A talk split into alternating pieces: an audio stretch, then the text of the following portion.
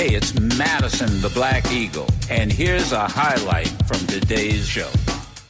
Let's play a clip of this phenomenal, phenomenal speech. Short clip. Uh, give us the ballot back in 1957. All types of conniving methods are still being used to prevent Negroes from becoming registered voters. The denial of this sacred right is a tragic betrayal of the highest mandates of our democratic tradition. So our most urgent request to the President of the United States and every member of Congress is to give us the right to vote give us the ballot, and we will no longer have to worry the federal government about our basic rights. Give us the ballot, and we will no longer plead to the federal government for passage of an anti-lynching law. We will, by the power of our vote, write the law on the statute books of the South and bring an end to the dastardly acts of the hooded perpetrators of violence. Give us the ballot, and we will transform the salient misdeeds of bloodthirsty mobs into the calculated good deeds of orderly citizens. Give us the ballot, and we will fill our legislative halls with men of goodwill and send to the sacred halls of Congress Men who will not sign a Southern manifesto because of their devotion to the manifesto of justice. Give us the ballot, and we will place judges on the benches of the South who will do justly and love mercy. And we will place at the head of the southern states governors who will who have felt not only the tang of the human, but the glow of the divine. Give us the ballot. Let's bring on somebody who is fighting for the ballot. He fight, fighting every single day, and we are so grateful for the work that he's done. Currently, 71 days into his hunger strike, starving for voting rights, the one and only Black Eagle, Sirius XM Urban View family. Mr. Joe Madison, how are you, sir? Welcome back. Hey, Clay, you, you know, I got to tell you, um, uh, hearing that speech – First of all, um, thank you for having me. I'm sorry. I, that, that, thank you so much. Oh, thank you. Um, I was listening. Did you hear him say, "Give us the ballot, and and we won't have to worry about passing an anti-lynching yes. bill"? Yes, and you were on that. An, there's an anti-lynching bill before the Senate today. Yeah. It, it passed. It, it, it's called the Emmett Till anti-lynching bill, and and it's being held up by the junior senator uh, from Kentucky. I mean, mm-hmm. this, and he was talking about it in 1956, and we still don't have the anti-lynching bill. And if if I had to rewrite his refrain, give us the ballot, I, if he were alive today, I bet you that Dr. King would say, be saying over and refraining over and over, protect our ballot, mm. protect our ballot, and we'll be able to do all those things that that he mentioned in 1956. Which, by the way, was one year after the Montgomery bus boycott was settled mm-hmm. by the, the Supreme Court. And most people around the world didn't know Martin Luther King uh, Jr. He was just becoming uh, well known because of the uh, bus uh, bus boycott. Interesting. I mean, that just brought it all together. Why tomorrow or or uh, is is going to be important, and this week is is going to be important. But um, I, I'm oh God, I'm so glad you played that. Oh, thank you, thank you. Oh, listen, thank you, and I know the advocacy that you've done around the anti-lynching bill. I was I just found an article, Mr. Madison, that in 1922 there was an anti-lynching bill that was filibustered. In 1922, Mm-hmm. hundred hundred years ago, Mr. Madison, it's Yeah, yeah. A hundred. There have been, there have been two over two hundred, and you know, you, you know, our we always have to get it straight, don't we, Clay? Because if we don't, the haters come out. oh yeah, And if I say if I say two hundred and twenty, they'll criticize us because it was two twenty one. Right. Uh, but you know, it, it's over.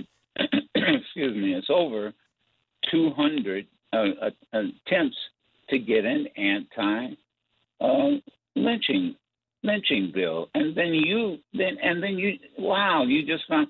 So a hundred years ago, we're we're trying to do the the the same thing. Hmm. This is this is crazy. This this is absolutely crazy um, where we are today, which is which is why you know uh, you know 71 days ago I, I I just didn't wake up one morning and say oh I'm going on a hunger strike. Uh, I had joined in demonstrations with the People for American Way with Ben Jealous. Uh, I had supported the uh, the chairwoman of the Congressional Black Caucus, um, and, uh, and and Melanie Campbell, uh, and where who she had been arrested uh, several several times. Uh, Bishop, I'm uh, you know Reverend, um, uh, you know several ministers, um, you know helped helped or, host and organize a, a a rally back in August, and I just felt something else had to be had to be done.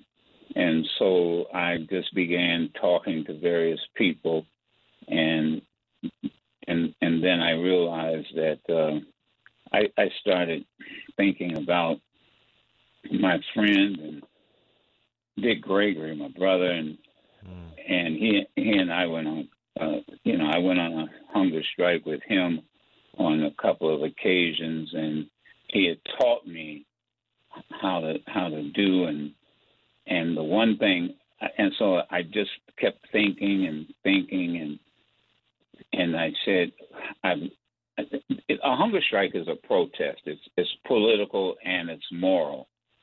And I I I I, I thought about my children. I thought about history, what happened after the after the first Reconstruction, and and how uh, uh, uh, historically I was thinking about uh, the state of Louisiana, um, where um, where what it was uh, was it, it was a few years after the end of the first Reconstruction that Louisiana had 130,000 black folks who were registered and voting, Mm-hmm. and and um, and they when they got rid when they withdrew the tr- federal troops uh, when they withdrew the federal troops uh, in Louisiana between in, in the year 1898, uh, Louisiana ended up with no more than one. They went from 130,000 black people who could vote, men at that time, down to now get this 1,342 black folk. Mm. And and and the first thing they went after when they removed the federal troops under the Hayes Tilden Compromise, the first thing they went after was the vote. Mm. And for over seventy plus years, the, you know, we we as we as black folk called hell. We called hell in, in all the in all, mostly in southern states, but not exclusively, but primarily where basically ninety percent of Black America lived at the end of the Civil War and during Reconstruction, which only lasted seven years. And then, and the first thing they went after was the vote. And the Klan was born. South Carolina had, uh, they created what they call gun clubs, mm. uh, you know, which was used, these clubs terrorized black folk who couldn't vote. And I just, I just decided that when the history books are written 25, 50, 70 years from now, I just don't want my grandchildren and great grandchildren to ask, you know, what did what did I do about it? Hmm. And um, I also realized that hunger strikes often get attention, and and and it, it sends a message. It also makes people ask, is is it that important that you're willing to sacrifice your health? The answer is yes. But then I also said to myself and and others that that just as food is essential to maintain life, the vote is essential to maintain democracy, hmm. and that's why um, that's that's what went into the decision uh, to um, do what if, if, if Dick Gregory were around, uh, I, I can almost guarantee you he'd be um, he'd be doing the same thing. Yeah, be right right alongside with you. Mr. Madison, let me ask you this. So, uh, 1965, uh, the Voting Rights Act passes. You're you're, you're 16 years old. Uh, but l- later in your career, you know, as you get older, obviously, you're working with so many people who have just been on the front lines. You've, of course, you, you, you knew Rosa Parks. You worked alongside her. Did you ever think? Then, of course, in 2013, the Voting Rights Act is gutted. But as you're coming up in your career and you're working with so many activists, again, you're so close with with uh, Mr. Dick Gregory, the late great Dick Gregory in the 70s, 80s, 90s, did you ever think we'd be where we are now? Mm-hmm. Did you think it'd be like mm-hmm. this? No, oh no, no. And and let me tell you, uh, you don't have to uh, be involved uh, involved in the civil rights movement.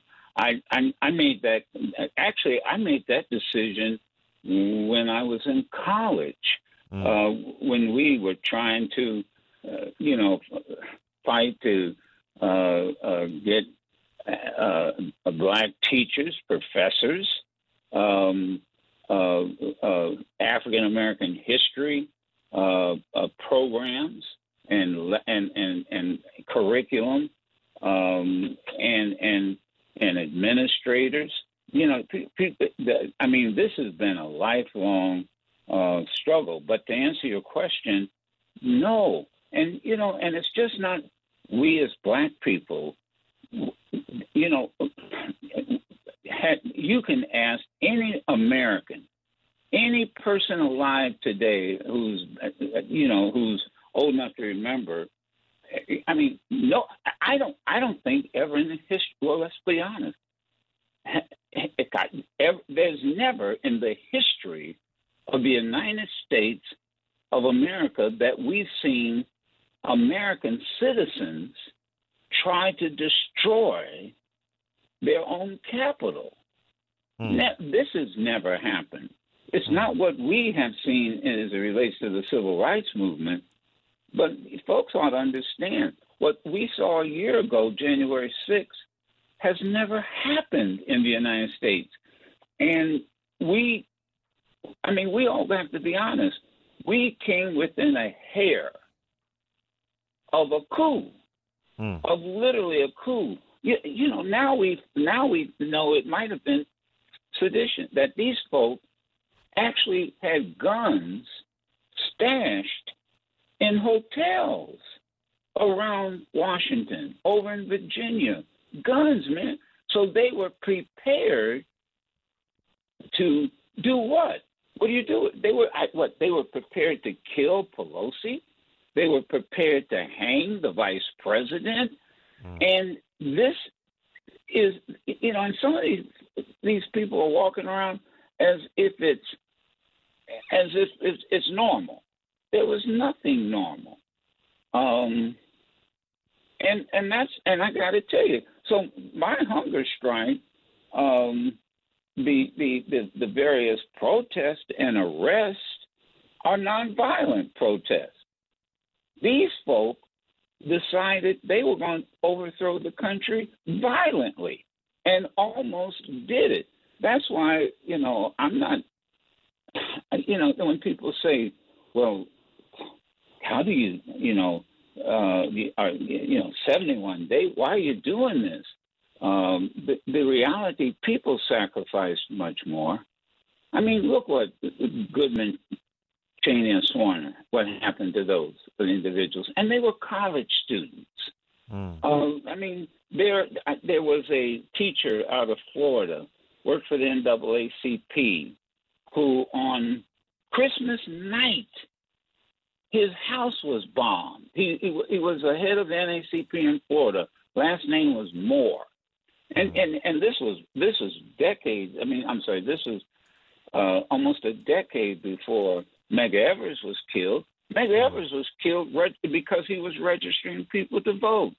Mr. Harry T. Moore, Moore, Mr. Madison. Harry T. Moore, 1951. Yep, Harry T. Moore. Harry T. Moore. Harry and his he he his his they they planted dynamite under his house on Christmas night and blew up his house on Christmas night.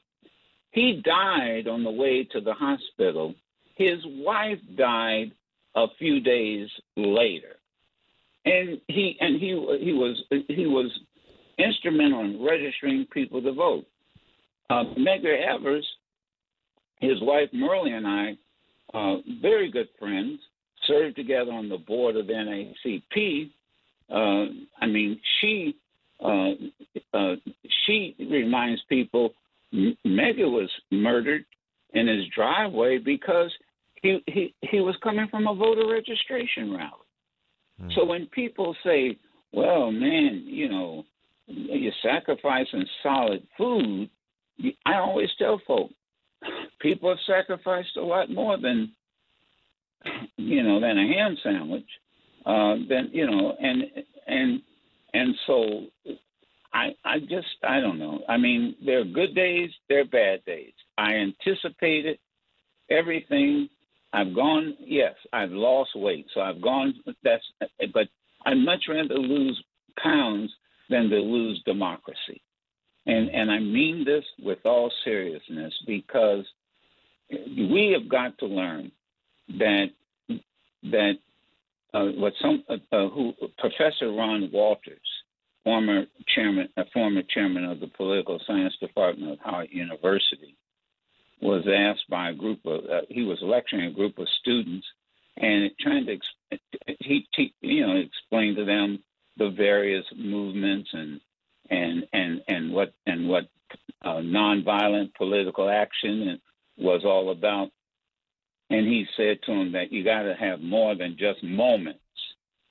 Uh, you, you know, students have these moments they were having where they'd show up for this demonstration. He said you got to have a a movement. You got to create a movement. And one of the students, Clay, a- asked him, "Well, what's the difference between a moment and a movement?" And he said, "All movements require sacrifice. In human history, all movements require sacrifice, mm-hmm. and and so people, you know, that, and that's the only way that that change is made uh, there has to be some form of, of sacrifice. And when I think about John Lewis, John Lewis is a, a, was was a fraternity brother of mine. I knew John Lewis. I knew knew of him before I knew him. And man, think I mean, look what he sacrificed. And and I'm not talking about most people know him as a congressperson. Uh, but think about um, uh, you know, some of these folks sacrificed their education. Julian Bond, very good mm. friend of mine. I mean, oh. Julian and I were like brothers. Mm. Julian, most people don't know this. His father was Horace Mann Bond, who was president of Lincoln University at one time, one of the top educators in this country, black or white. And he was just a few months, less than a year, from graduating from Morehouse. Went to his father, Julian told me this story, went to his father's into his father's study and said he was dropping out of college out of Morehouse. He was just months away from getting it, getting his degree to to go and work with SNCC. Man, can you imagine mm.